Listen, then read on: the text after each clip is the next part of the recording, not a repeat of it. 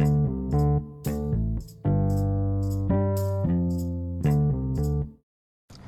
วัสดีครับ วันนี้มาฟังพอดแคสต์ของตั้งอธิราใจดี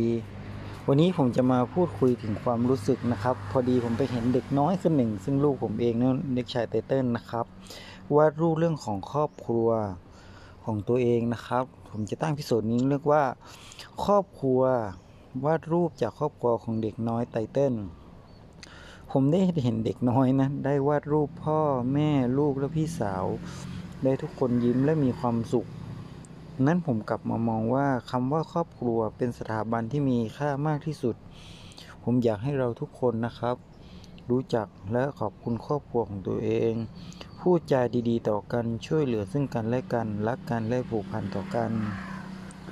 ผมมีความสุขทุกครั้งที่เห็นภาพนี้ และผมก็ได้บันทึก episode นี้ไว้ในพอดแคสต์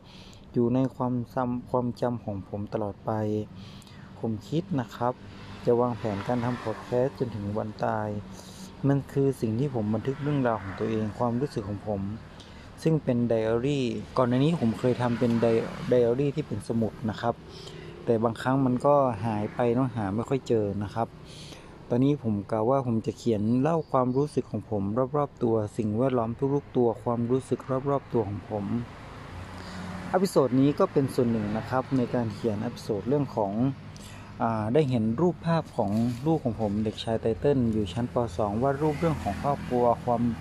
สุขของครอบครัวนะครับหวังว่าส่วนนี้นะครับ จะบันทึกเรื่องราวไว้ให้ผมเองแล้วก็ลูกของผม ได้เห็นเรื่องราวต่างๆ ในชีวิตรอบตัว ของเราเองนะครับ วันนี้สวัสดีครับ